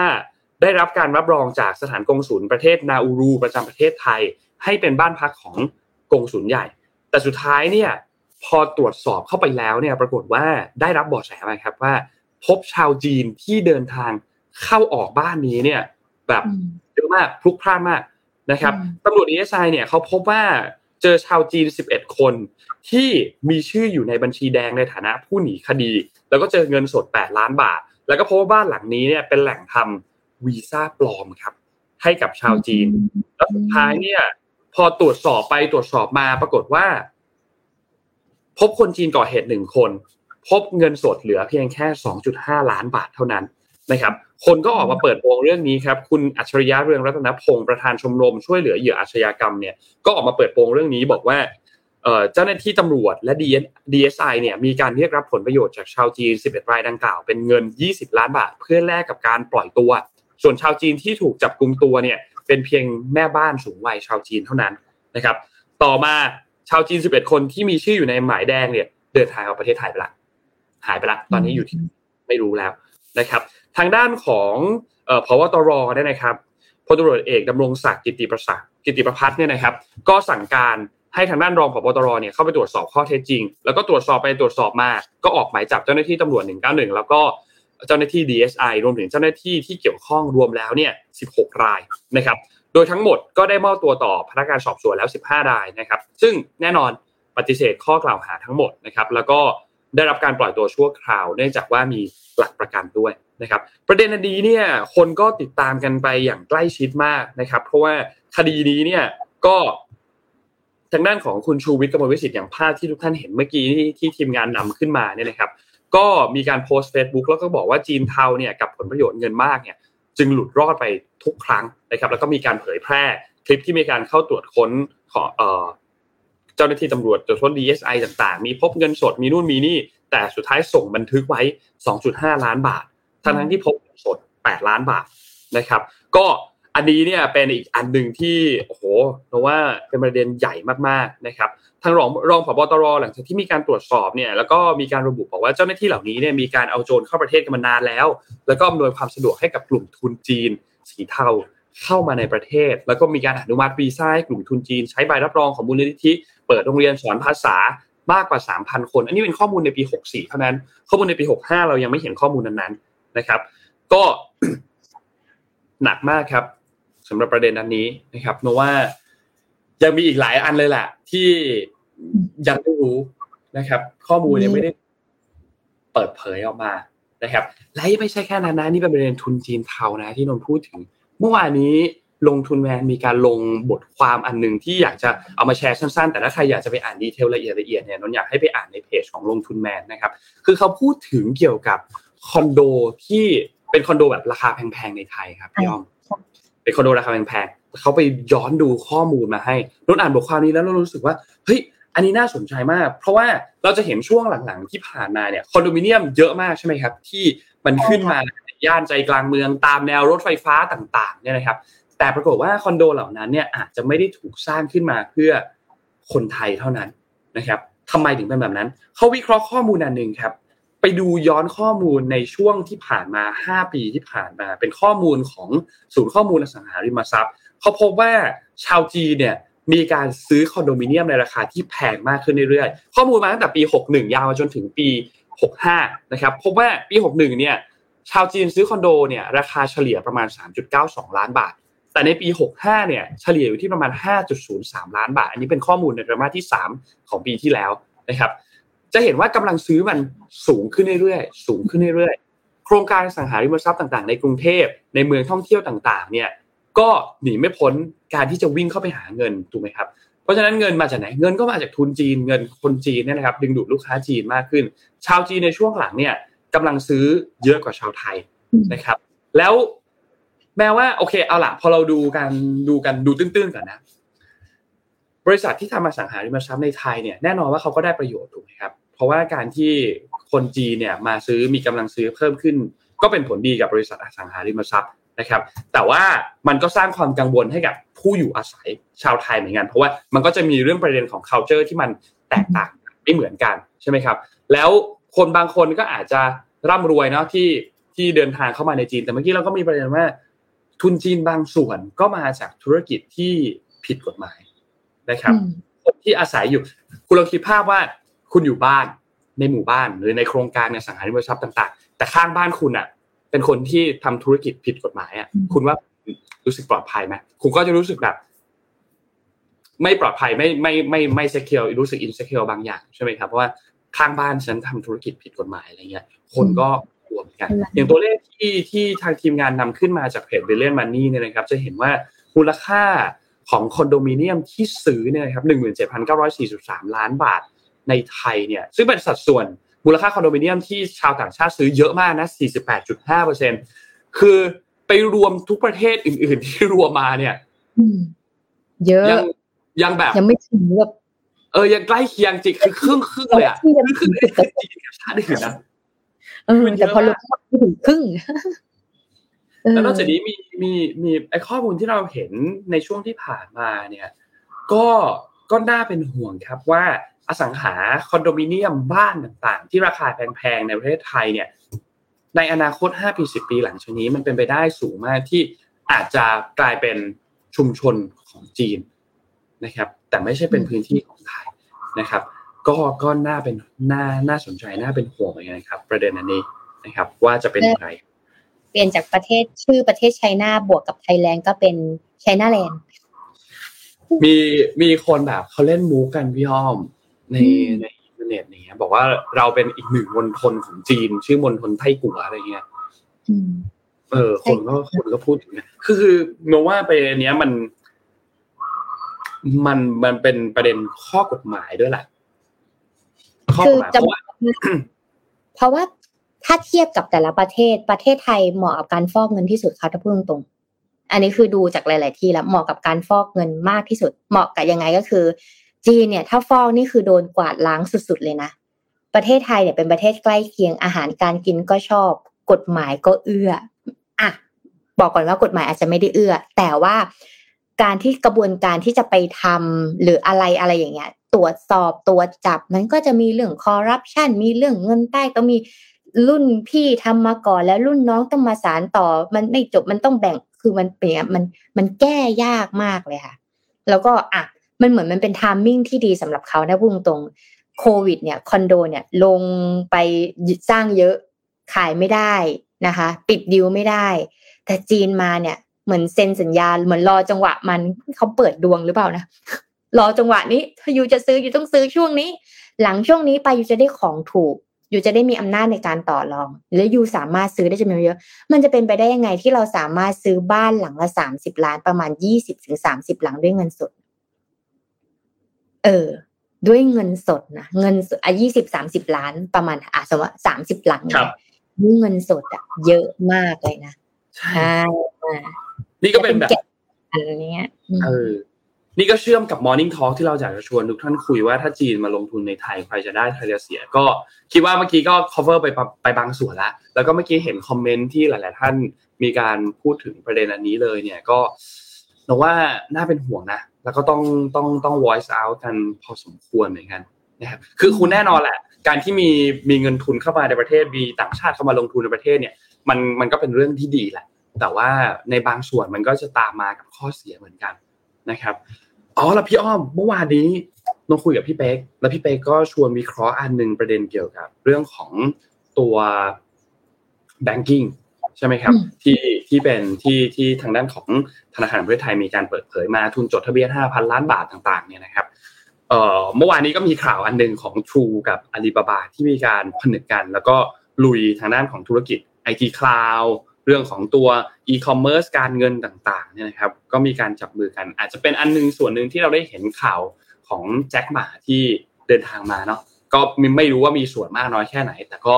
ก็มีความเชื่อมโยงกัน เล็กๆน้อยๆประเด็นนี้นะครับนนจะพามาข่าวประชาสัมพันธ์อีกอันหนึ่งก่อนที่จะให้พี่อ้อมลุยข่าวต่อจนจบนะครับพี่จิมตัวก่อนนะเผื่อไม่ช็อตไม่ทุกคนเมื่อกี้ทุกคนเป็นพยานนะครับ ว่าตั้งแต่นนอ่านข่าวจีนมา พอสมควรเลยนะเมื่อกี้นนพาลุยมาหลายเรื่องหลายประเด็นนะเนี่ยไม่ไม่ไม่มีช็อตไม่มีปัญหาใช่ไหมพี่อ้อม ตอนนี้ยังตอนนี้ยังอะเดี๋ยวเราอะอย่าลองเปิดไม่ไม่มีนะเพลงนนจะพามานี่คือต้องเข้าเลยนะกำลังจะเข้าแล้วนะฮะ ไม่จะช็อตช็อตได้เลยนะครับ คือเป็นตัว rebranding for entrepreneur ครับ สร้างโอกาสให้แบรนด์เดิมสำหรับคนทำธุรกิจ อันนี้เป็นรุ่นที่ 2 แล้วนะครับ ที่สอนโดยบอสของเราครับ คุณรวิทย์หานุสาหะนะครับ ผู้ริเริ่มแบรนด์สีจันแล้วก็มีการสร้างแบรนด์น้องใหม่สับสีที่หลายท่านน่าจะรู้จักกันแล้วนะครับ ก็เป็น เป็นงานอันนึงนะครับที่อยากจะเชิญชวนชวนนะครับทางด้านของเจ้าของกิจการที่คิดว่าเฮ้ยเราต้องการที่จะรีแบรนด์ต้องการที่จะ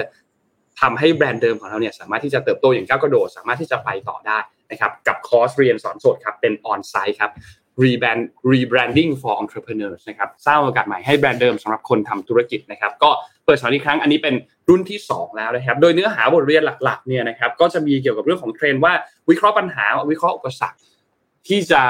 เผชิญในยุคธุรกิจปัจจุบันนะครับ มีการทำ case sharing มีกรณีศึกษาอย่างแบรนด์ศรีจันทร์เนี่ยทางพี่ทางบอสเนี่ยก็จะมาแชร์ข้อมูลกันให้เห็นเลยนะครับ ให้ทุกท่านเนี่ยเข้าใจมากขึ้นว่าการสร้าง branding หลักการการ rebranding เนี่ยมันแตกต่างกันยังไง มันสำคัญยังไง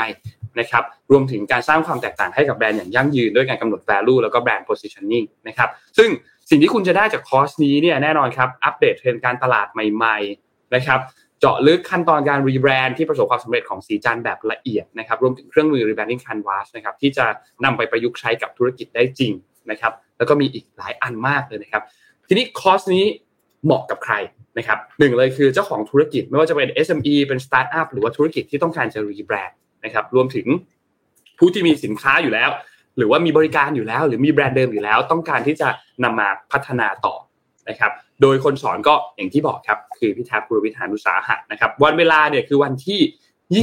25-26 กุมภาพันธ์นะครับเรียนทั้งหมด 2 วันนะครับเวลาคือตั้งแต่8โมงครึ่งจนถึง 5 โมงเย็นนะครับสอนที่ The Peninsula Bangkok Hotel นะครับในช่วงตอนนี้เนี่ยยังเป็นช่วง Early Bird อยู่นะครับราคาปกติคือ 24,000 บาท ตอนนี้เนี่ยเหลือเพียง 19,000 บาทนะครับสำหรับคนที่ซื้อตั้งแต่วันนี้เลยจนถึงวันที่ 31 มกราคมนะครับ ส่วนราคาปกติเนี่ยจะเริ่มต้นตั้งแต่วันที่ 1 ถึงวันที่ 10 กุมภาพันธ์นะครับจำนวนจำกัดรับเพียงแค่ 50 ท่านเท่านั้นนะครับก็ใครที่สนใจเนี่ยก็อยากให้รีบสมัครกันนะครับและที่สำคัญคือเดี๋ยวทีมงานเดี๋ยวสมมูลจะปักลิงก์ไว้ให้นะครับ ว่าตอนนี้ถ้าอยากจะสมัครเนี่ยเข้าไปดูข้อมูลได้ที่ไหนบ้าง เข้าไปอ่านรายละเอียดต่าง ๆ ได้ที่ไหนบ้างนะครับ หรือว่าถ้าเอาง่าย ๆที่สุดเลยนะครับ แอดไปครับ Line Official Admission to the Moon นะครับเข้าไปสอบถามในนั้นก็ได้นะครับ ก็ฝากไว้ด้วยครับกับตัว Rebranding for Entrepreneurs ครับช็อตไหมครับเมื่อกี้มันไม่ช็อตเลยแต่ว่าตอนรีแบรนด์หนึ่งอืมนิดนึงอ่ามีกระเมื่อตุกกกี้ระอ้อตุมกมีคิดไปว่าขนาดบอสมาไม่ไม่ช็อตถ้าเป็นผีผียังกลัวบอสคิดดู อืมโรบิทูดครับนนท์ขอโทษนะครับ นนท์จะเปลี่ยนไมค์ตอนนี้เลยนะครับเพื่ออ่านข่าวของโรบินฮูดเพื่ออ่านข่าวของ SCB เท่านั้นเลยนะครับแล้วเดี๋ยวไมค์ที่อ่านข่าวนนท์จะใช้อันหนึ่งไมค์ที่อ่านข้อมูลประชาสัมพันธ์ของ SCB กับโรบินฮูดนนท์จะใช้อันหนึ่งซึ่งดีกว่านะครับเสียบไม้สองอันแปะสวิตช์สองอัน แล้วก็เอาโลโก้มาแปะด้วยนะ อันนี้ไม้ของอันนี้นี่อันนี้ไม้ของอันนี้หนูไม่เข้าใจว่าปัญหาเกิดจากอะไรอะพี่อ้อมพาลุยข่าวต่อเลยครับโอ้อันนี้เนี่ยจะเป็น เป็นข่าวสั้นๆเลยค่ะก็คือเป็นนวัตกรรมละกันเนาะเพราะวันนี้เราไม่ได้คุยเรื่องเทคเลย ครับล่าสุดอะเดี๋ยวญี่ปุ่นนะคะเขาเริ่มที่จะใช้ระบบตรวจบัตรด้วยใบหน้าค่ะนะคะ ที่จะเปิดให้สำหรับสถานีรถไฟโอซาก้าสองแห่งนะคะ ในเดือนมีนาคมนี้เป็นยังไง มันก็คือสมมติว่าเวลาเราเดินทางโดยอาจต้องบอกว่าญี่ปุ่นเนี่ยเขาจะเน้นเรื่องรถรถโดยสารเนอะรถไฟฟ้ารถไฟใต้ดินใช่ไหมคะแล้วเราก็ต้องแตะบัตร แตะบัตรใช่ไหมคะ แล้วประตูเขาเลื่อนเร็วมากนะต้องบอกก่อนเลื่อนเร็วมาก ถ้าเดินไม่เร็วเนี่ยประตูหนีบได้นะคะ เพราะฉะนั้นเนี่ยสิ่งที่เกิดขึ้นคือเขาก็เลยอะเราจะลดใช้บัตรแล้วนะ เราจะหันมาใช้สแกนหน้าแทนในการเข้าในแต่ละสถานีนะคะ โอซาก้าค่ะเร็วๆนี้นะคะผู้โดยสารรถไฟสามารถที่จะผ่านประตูของสถานีเวสต์เจแปนเรลเอ่อเรลเวย์นะคะ แล้วก็สองแห่งนี้เนี่ยได้ใช้เพียงแค่ใบหน้าเท่านั้นนะคะ ที่จะสามารถสแกนผ่านเข้าไปได้ค่ะ อันนี้คือตัวอย่างภาพแบบนี้เลยนะคะ โดยจะติดตั้งประตูตั๋วที่จดจำใบหน้าทางออกนะคะ ของสถานีโอซาก้าซึ่งให้บริการชานชาลาใต้ดินใหม่ และทางออกของเอ่อ East Exit นะคะ กับ เอ่ออุเมกิตะ underground นะสองสถานีนี้ที่ exit นะคะของสถานีชินโอซาก้าเพื่อทดสอบเทคโนโลยีกับผู้โดยสารทั่วไปนะคะบริษัทเนี่ยระบุว่าเครื่องจดจำใบหน้าที่ติดตั้งในสถานีทั้งสองแห่งนี้เนี่ยจะเริ่มดำเนินการในวันที่ 18 มีนาคมค่ะ และใช้กล้องที่ติดตั้งบนประตูตรวจตรัวเพื่ออ่านใบหน้าของผู้ใช้ และจับคู่กับภาพถ่ายที่ลงทะเบียนไว้ล่วงหน้า นั่นหมายความว่า เราจะต้องลงทะเบียนไว้ล่วงหน้า มีการถ่ายรูปไว้นะคะดีเทคอะไรเรียบร้อยถึงจะสามารถใช้ตัวนี้ได้นะคะ ประตูเนี่ยเป็นแบบอุโมงค์อย่างที่ภาพโชว์ขึ้นมาเลยนะคะเป็นอุโมงค์สั้นๆ ที่สถานีโอซาก้าจะมีความสูงประมาณ 2.3 เมตรนะคะ กว้าง 1.6 เมตร และไม่มีแผงกั้นทำให้ผู้โดยสารเนี่ยสามารถเดินผ่านไปได้เลย อ่า ไม่ต้องรอประตูเปิดปิดนะคะ แล้วก็เดินผ่านด้วยความเร็วเท่ากับเครื่องตรวจตั๋วในปัจจุบันค่ะ ซึ่งหวังว่าประตูตรวจตั๋วใหม่เนี่ยน่าจะตื่นเต้นนะคะสำหรับผู้ใช้แล้วก็มองเห็นอนาคต ซึ่งจะเริ่มใช้อย่างที่บอกก็คือวันที่ 18 มีนาคมนะคะสำหรับใครไปญี่ปุ่นก็ฝากถ่ายรูปมาด้วยนะ อยากเห็นหลัง 18 มีนาคมว่าจะเป็นยังไง เพราะว่าดูจากดูจากในนี้แล้วเขาคือไม่มั่นใจว่าให้ผ่านเฉยๆแล้วบอกวงเงินหรือเปล่า บอกวงเงินไม่มั่นใจว่ามันจะอายไหมแต่เอาแค่เออเข้าใจปะ แต่ถ้าเกิดคุณผ่านได้ดีเทคหน้าอะคุณผ่านเข้าไปเลย และถ้าสังเกตเนี่ย ในรูปนี้เนี่ยมันจะมีสองทางนะ ก็คือทางเข้าฝั่งขวาสีฟ้า ใช่ไหมถ้าจะใช่ ทางที่สวนมาคือสีส้ม นั่นหมายความว่าเขา detect ได้สองฝั่ง เลย ใช่ ถ้าดูภาพจากชายอาใช่ถูกต้อง เขาจะ detect ได้สองฝั่งในเวลาเดียวกันนั่นหมายว่าคนที่เดินเยอะๆปุ๊บปุ๊บปุ๊บปุ๊บก็สามารถ detect หน้าได้เลยถือว่าเร็วด้วยนะคะ แล้วก็อีกข่าวหนึ่งละกันที่อยากเอามาเล่ามาก ๆ เลยก็คือนิวยอร์กเนี่ยได้อนุมัติ เอาศพของมนุษย์นะคะ ไปเป็นปุ๋ยค่ะ อ่า อันนี้ต้องเตรียมตัวนะ ถ้าเกิดเขาทำจริงแล้วสามารถทำได้ทั่วโลกเนี่ย ในอนาคตเราอาจจะมีปุ๋ย แล้วก็มีเพลงฮือหลังบ้านก็เลยนะครับเพราะเรามีซากซากมนุษย์อยู่ในนั้นนะคะ นิวยอร์กค่ะ ถือว่า เขาก็ชอบทำอะไรใหม่ๆนะแล้วเขาก็จะมีงานวิจัยต่างๆ ใช่ไหมคะแล้วก็เป็นเขตอำนาจศาลอะที่ศาลสามารถที่จะสั่งอะไรก็ได้นะคะ ที่ 6 ของอเมริกานะคะ แล้วก็อนุญาตให้มนุษย์เนี่ยทำปุ๋ยหมักได้ ใช้คำว่ามนุษย์ทำปุ๋ยหมักได้ก็จะน่ากลัวเกินไป แต่ว่ามนุษย์ที่ว่านี้เกิดจากศพที่เสียชีวิตไปแล้วนะคะ หลังจากเคที โฮคูลนะผู้ว่าการรัฐจากพรรคเดโมแครตประจำรัฐได้รับการอนุมัติเมื่อวันเสาร์ที่ผ่านมานะคะว่า ร่างกายของเราเนี่ยถูกใส่ไปใน ภาชนะปิดพร้อมกับวัสดุที่คัดสรร เช่น เศษไม้อ่ามีเศษไม้ มีหญ้าชนิดหนึ่งและหญ้าฝางนะคะอะไรหญ้าฟางขอโทษค่ะที่พูดผิด และค่อยๆ แตกสลายภายใต้การทำจุลินทรีย์นะคะ หลังจากที่ผ่านไปประมาณเดือนหนึ่งและกระบวนการให้ความร้อนเพื่อฆ่าเชื้อโรค บุคคลอันเป็นที่รักของเรานะคะ ก็จะได้ กลายเป็นดินนะคะ เป็นปุ๋ยขึ้นมานะคะ สามารถนำไปใช้ในการปลูกดอกไม้ พืชผักหรือต้นไม้ได้ อันนี้ย้อนไปนิดนึงก็คือต้องบอกก่อนว่าทุกวันนี้ยังมีคนเสียชีวิตสถานการณ์โควิดอยู่นะคะที่ติดเชื้อโควิดญาติของอ้อมเนี่ยเมื่อสองสัปดาห์ที่ผ่านมาท่านก็ได้เสียชีวิตด้วยสถานการณ์ติดเชื้อโควิดก็คือกินปอดไปหมดแล้วและเป็นผู้สูงอายุอย่างเงี้ยค่ะ เพราะฉะนั้นเนี่ยคนที่ผู้เสียชีวิตที่เสียชีวิตจากโรคโควิดเนี่ยจะไม่ได้เสียจะไม่ได้ทำพิธีศพ อ่าทำศาสนาพระพุทธศาสนาเนาะจะได้ไม่ได้มีการสวดอะไรใด ๆนะคะ เพราะว่าติดเชื้อปุ๊บ ตรวจพบปุ๊บ เสียชีวิตปุ๊บ จะต้องรีบส่งไปที่โรงเผา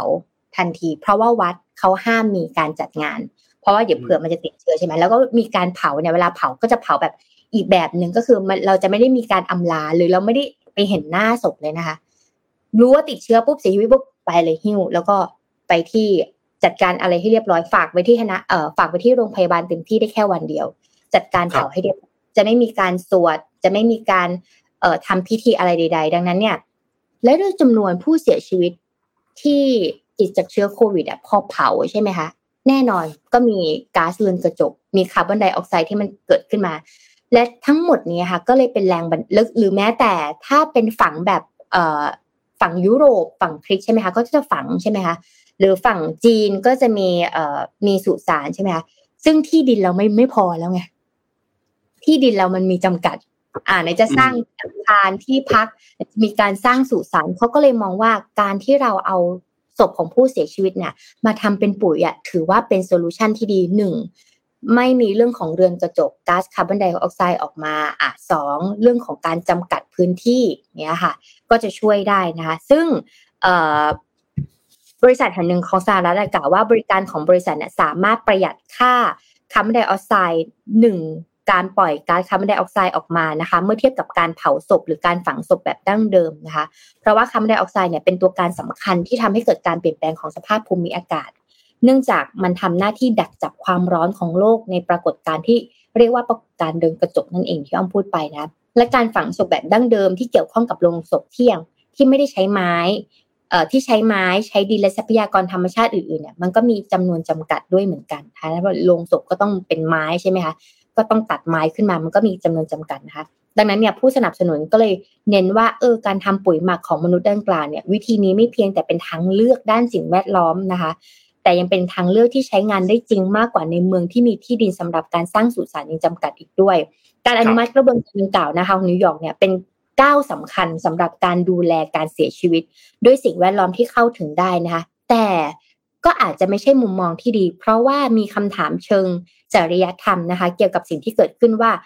ดินเนี่ยที่เป็นผลมาจากการทำปุ๋ยหมักมีรายงานว่าบาทหลวงคาทอลิกนะคะ ในรัฐนิวยอร์กเนี่ยคัดค้านกฎหมายดังกล่าว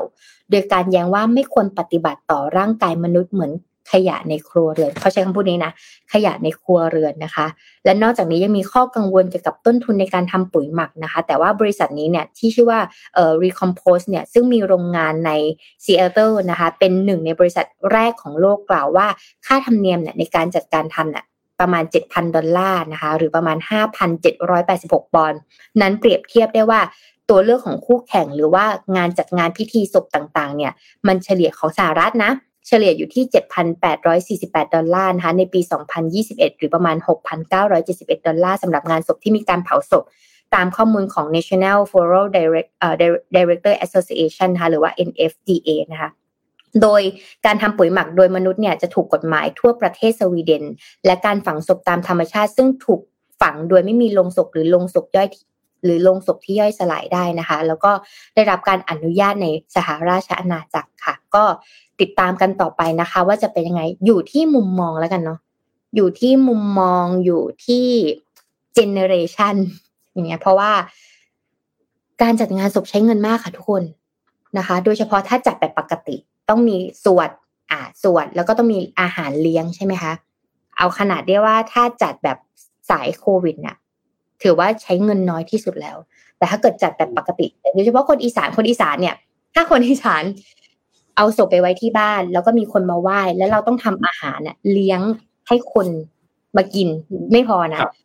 ต้องหอบอาหารเหล่านั้นนะกลับบ้านไปด้วยอะไรอย่างเงี้ยค่ะ มันเหมือนเป็นงานเป็นงานในรูปแบบหนึ่ง เพราะฉะนั้นเนี่ยต้นทุนในการในการในการจัดพิธีถือว่าสูงมาก ๆนะคะ ก็เป็นอีกไอเดียหนึ่งที่เขาก็ยอมรับกันในอีกมุมหนึ่งของประประเทศอเมริกานั่นเองเป็นประเด็นที่น่าสนใจครับ รอดู คือมันต้องอาจจะค่อยๆค่อยๆเริ่มต้นสักที่หนึ่งอะเนาะแล้วก็ค่อยๆปรับดูค่อยๆปรับดูว่า คนแฮปปี้ไหมคนโอเคไหมคนในพื้นที่นั้นโอเคไหมนนชวนคุยก่อนจบครับพี่อ้อมคือเมื่อวานเนี้ยมันเกิดเหตุเหตุมันเกิดจากว่านนนั่งรถใช่ไหมครับแล้วก็ฟังเพลงคือปกตินนจะเป็นคนฟังเพลงแบบเก่ามากแบบ แปดศูนย์เจ็ดศูนย์เก้าศูนย์อะไรเงี้ยเราก็จะฟังเก่าๆของเราไปเราฟังแบบคาร์เพนเตอร์เราฟังบีจีสฟังนู้นนี่ที่แบบเก่าๆหน่อยเพราะเราชอบไงเราชอบเราชอบความแบบน้อยๆ ของดนตรีที่มันแบบไม่ได้มีดนตรีอะไรเยอะมาก ไม่ได้มีเสียงนู่นเสียงนี้เยอะมากอะไรเงี้ย แต่ว่าเมื่อวานเนี้ยนั่งรถนั่งนั่งรถกับแฟนใช่ไหมครับ แล้วก็อยู่ดีก็เปิด Spotify ขึ้นมา แล้วก็เปิด top ห้าสิบชาร์ตเป็น chart top ห้าสิบ แล้วมันก็จะมีแบบเป็น category แบ่งเป็นของของหลาย ๆ ประเทศเลยว่า ในประเทศไทยในอเมริกาในอังกฤษในนู่นในนี่อะ top chart ห้าสิบของเขาอะเป็นยังไงบ้าง เราก็เลยเลื่อนดูไปเรื่อยแล้วก็ไปดูเจออันหนึ่งของที่เกาหลีครับ ที่ที่เกาหลีใต้เนี่ย แล้วก็พบว่าเฮ้ยในใน Spotify อะ top ห้าของเกาหลีอะเป็นวง New Jeans ไปแล้วอะสี่เพลง แล้วเปิดทุกเช้า รู้ไหมว่าอ้อมเนี่ยต้องตื่นเช้ามาเนี่ยมาแต่งหน้าดึกอะขอทายอินเครื่องสำอางสีจันทร์หรืออะไรก็แล้วแต่นะคะ เราจะต้องเปิดเพลงของนิวจีนดิโต้ไปด้วยเออมันมันแล้วก็เป็นแล้วก็ใจตอนเช้า ฟังฟังฟังไปฟังฟังไป แล้วก็แบบเฮ้ยคือเราคุ้นๆอยู่แล้วเพราะว่าเราเปิด Tik t o อกเปิด Facebook เปิด IG แล้วก็จะได้ยินเพลงของวง New Jeans เนี่ยแต่เราไม่รู้ตอนนั้นเราไม่รู้ว่ามันคือวง New Jeans ใช่ไหมอืมแต่ว่าแบบพอนั่งนั่งฟังนั่งฟังแล้วเฮ้ยเพลงเขาดีเหมือนกันนะ เพลงดีนะเนาะเพลงดีนะ แล้วจังหวะมันติดหูมากและที่สำคัญคือแต่ละเพลงอะ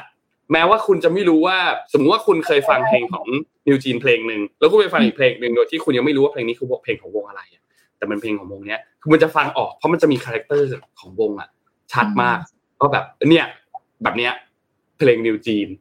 แล้วก็ก็เลยแบบเออได้ได้ค่อนข้างได้รับความนิยมค่อนข้างเยอะนะ มันติดชาร์ตในหลาย ๆ อันนุก็เลยไปดูข้อมูลมา แล้วก็เจอข้อมูลอันหนึ่งว่า เอ่อชาร์ตอันหนึ่งของของเมลอนนะครับ ที่เป็นชาร์ตที่เกาหลีเนี่ยนิวจีนเองก็เป็นหนึ่งในไม่กี่วงที่ติดชาร์ตอันนี้นะครับ แล้วอยู่อันดับสูงสุด 3 รายการพร้อมกันนะครับ แล้วเป็นศิลปินกลุ่มกลุ่มแรกในรอบ 8 ปีที่ทำได้ต่อจากวง To Anyone ในปี 2010 แล้วก็วง Big Bang ในปี 2015 นะครับ ก็เป็นอีกสถิติอันหนึ่งที่ น่าสนใจมาก เป็นค่ายใหม่ ไม่ใช่ค่ายใหม่ เป็นศิลปินหน้าใหม่นะครับเป็นวงจากค่าย ADOR เนี่ยนะครับค่ายเพลงใหม่ในเครือของ Hype นะครับก็มีสมาชิก 5 คนอย่างที่ทุกท่านเห็นในจอนนท์ยังไม่รู้จักสักคนไม่รู้จักชื่อ ไม่รู้จักชื่อสักคนเลยนะครับ เคยฟังแต่เพลงนะครับ ก็เป็นลูกทุ่งเจ๋งเจ๋งเจ๋งโนว่าวงเนี้ย มีโอกาสนะ คือคือคือมีโอกาสที่จะไปโค่นแบบ ความนิยมมากๆของ Blackpink ในช่วงตอนนี้นะในช่วงคือเราก็ปฏิเสธไม่ได้ว่าในช่วงแบบสามสี่ห้าปีที่ผ่านมา Blackpink ดังมาก แต่ว่าปีนี้จนถึงตั้งแต่ปลายปีที่แล้วมาจนถึงปีนี้เนี่ย ก็นิวจีนก็เป็นอีกหนึ่งวงที่น่าติดตามนะครับ เพราะว่าเปิดตัวอย่างเป็นทางการเนี่ยในปีที่ผ่านมานี่เองวันที่หนึ่งสิงหาคมปีสองพันห้าร้อยหกสิบห้านะครับ ก็รอดูครับรอดูครับใช่เวลามีแข่ง cover dance คือปกติแล้วอะ ใครเป็นสายเต้น cover เนี่ย ถ้าเป็นสายแบ็คพิงนะเขาจะมีการล็อกท่าและใช้ความแข็งแรง ใช้ใช้ท่าสไตล์จะเป็นท่าแข็งแรงแต่มีจีนจะเป็นแบบ ตึ้งตึ้งตึ้งตึ้งตึ้งอันนี้มากเลยนะเป็นการกระเขาเรียกว่าเตาะเท้า อะ กระโดดกระกระโดดกระโดดเป็นอย่างเงี้ยค่ะ มันเลยทำให้จังหวะเพลงมันมันดีด แล้วก็เวลาเต้น cover มันเลยน่ารักอ่าอืมแต่ถ้าสมมติว่าสายแบ็คพิงก็จะเป็นล็อกท่าล็อกลายอะไรอย่างเงี้ยสายเต้นก็จะเข้าใจดีแต่ว่าไม่ว่าจะท่าไหนก็แล้ว แต่สิ่งที่เกาหลีทำได้ดีคือ การแปรท่าตัวแปร การเดินแถว ล็อกท่าอย่างพร้อมเพรียง เป็นการเต้นแบบใหม่แต่ผสมเป็นความเป็นเชียร์ลีดเดอร์ สมัยก่อนเชียร์ลีดเดอร์เวลาเขาเต้นเขาก็ต้องมีการแบบเปลี่ยนท่าใช่ไหมคะเปลี่ยนเส้นทางล็อกท่าต่างๆเงี้ย ซึ่งเกาหลีทำได้ดีนะตั้งแต่อืม generation อะสมัยนู้นแล้วแล้วนนท์ก็เลยคุยกับเพื่อน คุยกับเพื่อนที่แบบไม่ไม่ไม่ได้เป็นแบบ ไม่ได้เป็นแบบติ่งเกาหลีจ๋าๆมาก แต่ว่าเคยฟังเพลง NewJeans อะไรเงี้ยแล้วก็เพื่อนเขาเล่าให้ฟังเขาก็วิเคราะห์ในอีกมุมหนึ่งอะนะเขาก็บอกว่า คือตลาดเนี้ยมันค่อนข้างที่จะ red ocean มากนะ แต่การที่คุณทำเพลงออกมา โดยที่มันมี character ทั้งๆที่มันแบบ red ocean อยู่แล้วเนี่ย มันเจ๋งนะ คืออันนี้เราเราไม่ได้พูดถึงแค่สมาชิกวงนะ เราพูดถึงทั้งค่าย แล้วพูดถึงทั้งในเครือของเขา พูดถึงคนทำเพลง พูดถึงทีมเนี่ย เออ ก็ก็ก็ก็น่าสนใจครับ น่าสนใจครับอ๋อรอดูกนครับรอดูครับนึกว่าวงนี้ก็ก็น่าจะมีโอกาสที่จะประสบความสำเร็จค่อนข้างเยอะเลยแหละจากตอนนี้ก็จะเรียกว่าประสบความสำเร็จได้แล้ว ก็ก็พอสมควรนะ เพราะว่าติดชาร์ตในหลาย ๆ อันไปพอสมควรแล้วนะครับอื มอืมอืมมีพี่ท่านท่านหนึ่งท่านเสนอมาว่านิวจริงก็มีประเด็นเรื่องเกี่ยวกับความล่อแหลมทางเพศทางเพศในเนื้อเพลงด้วย แล้วก็น้องๆที่เราก็ใช่ค่ะ คือเราแปลไม่ออกเนอะเราก็อาจจะยังไม่รู้แต่ว่าด้วยความที่น้องยังเป็นวัยรุ่นอะไรเงี้ยอาจจะมีประเด็นนี้ด้วยเหมือนกันอะไรเงี้ยค่ะแต่อืมไม่ว่าจะเป็นไหนก็ก็ดีหมดเราก็ชอบแบ็คพิงมาก เพราะว่าเขาเขาไปเวอร์ไวขนาดนั้น แล้วเขาก็สตรองมาก เพราะว่าถ้าดูในสารสารคดีของ Netflix เนี่ย เราจะมองว่าแต่ละคนน่ะไม่ง่ายกว่าจะมาอยู่จุดนี้ เอาง่ายๆ อุตสาหกรรมเกาหลีทางด้านเอ่อเคป๊อปหรือว่าการทำเพลงศิลปินต่างๆ เนี่ย กว่าจะ audition กว่าจะออกมาแต่ละคนเนี่ยห้าหกปี กว่าจะได้คัดเลือกออกมาทำงานหนักอะเราคือต้องทำงานหนักอะไรอย่างเงี้ย แล้วก็ก็มองว่าเอออันนี้ก็ต้องขอบคุณมุมมองนี้นะแล้วก็ครับติดตามเด็ก gen ใหม่ ๆ ไป นี่ comment จะบอกให้นนท์เต้นให้นนท์ร้องเพลงอย่างเดียวเลยนะฮะไม่หยุดเลยนะฮะใจเย็นนะครับ ทุกคนทรงอย่างมันต้องเป็นทรงอย่างแบดแซดอย่างบอยป่ะครับผมแล้วบอกว่าทัวร์ทัวร์แบล็คพิงจะมาไม่ต้องมานะครับ เป็นแฟนน่ารักทุกคนมีเป็นแฟนคลับฟัทุงกเหมืคอนกันนนะครับฟังเหมือนกันชอบเหมือนกันแบล็คพิงนี่ก็ชอบครับ เราดูกันชวนชวนคุยเล่นๆเพราะว่าแบบ เอออยู่ดีๆวงนี้ก็แบบดังมากเพราะเรานนไม่เคยได้ยินชื่อไงเพิ่งเพิ่งได้ยินชื่อมาเนี่ยช่วงแบบไม่กี่เดือนนี้เองอะไรเงี้ยแล้วก็เพลงทรงอย่างแบบ เออ ได้ดูคลิปไอ้นี่ยังอะ ที่ที่วงไปไปเล่นที่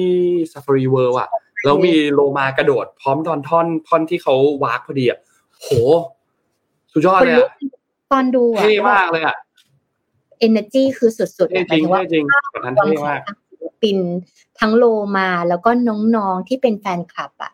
มันแบบมันเหมือนคอนเสิร์ตอะคอนเสิร์ตใหญ่ ๆ ที่ปกติเราจะจุดพลุใช่ไหมตุ้มๆตอนจบใช่ไหม แต่นี่คือเป็นโลมามาตอนจบแล้วรู้สึกว่า เออ ดี แล้วก็ดีใจนะที่วัยรุ่นรุ่นใหม่ ๆ เริ่มให้ความสำคัญกับเยาวชนอะอืมกับเด็กเล็กๆอะไรอย่างเงี้ยค่ะ เพราะว่าครับเพราะว่าปกติแล้วถ้าเราอยากอยากดัง อยากมีชื่อเสียงเราก็ต้องทำให้คนชอบเนี่ยซึ่งคนชอบก็ในทางลบเนาะมีการเสียดสีมีเอ่อล่อแหลมอะไรอย่างเงี้ยค่ะ แต่ วัยรุ่นยุคใหม่เนี่ยคือวัยรุ่นที่พร้อมที่จะทำแบบอย่างที่ดีกับเยาวชนรุ่นต่อๆไปอะไรเงี้ยถือว่าดีนะ ดีใจมาก อืมเชียร์ทรงอย่างแบดแซงว่าอาจต้องโยกหัวแล้วแหละต้องมีช่วงวากด้วย จริงจริงจริงอะวันนี้น่าจะอ๋อนี่นี่นี่นี่นี่เนี่ยภาพนี้เลย ภาพนี้เลยเท่มากอะแบตแบตกล้องหมดไปแล้วครับแบตกล้องหมดไปแล้วเพลงคือต้องเข้าของนนท์แล้วนะคะ ทุกคน ครับผมแบต กล้องหมดไปแล้วเออโอเค วันนี้น่าจะครบถ้วน ครบครถ้บวนแล้วครับแหละยอมครับหมดครบถ้วนครับสองนาทีทีมงานทั้งข่าวประชาสัมพันธ์ ทั้งข่าวเนื้อหาแน่น ๆ ในวันนี้นะครับ แม้ว่าจะมีช็อตฟิลกับไมค์ที่ช็อตไปบ้างนะครับ แต่ว่าก็เรียบร้อยดีนะครับ วันนี้ขอบคุณ SCB ครับ ผู้สนับสนุนแสนใจดีของเรานะครับ ขอบคุณ SCB มากๆนะครับที่คอยให้การสนับสนุนพวกเรามาโดยตลอดนะครับ แล้วก็ขอบคุณ NT บริษัทโทรคมนาคมแห่งชาติ สร้างอนาคตด้วยเทคโนโลยี Next True Technology ผู้สนับสนุนอีกหนึ่งรายของ Mission Daily Report นะครับก็ขอบคุณมากๆเช่นเดียวกันนะครับและแน่นอนขอบคุณท่านผู้ฟังทุกๆท่านครับที่ติดตามจากทุกช่องทางนะครับไม่ว่าจะดูสดหรือจะดูย้อนหลังนะครับก็ขอบคุณทุกคนมากๆนะครับแล้วพบกันใหม่อีกครั้งหนึ่งในวันพรุ่งนี้วันพฤหัสนะครับวันนี้เราสองคนลาไปก่อนครับ สวัสดีครับ สวัสดีค่ะ Mission Daily Report start your day with news you need to know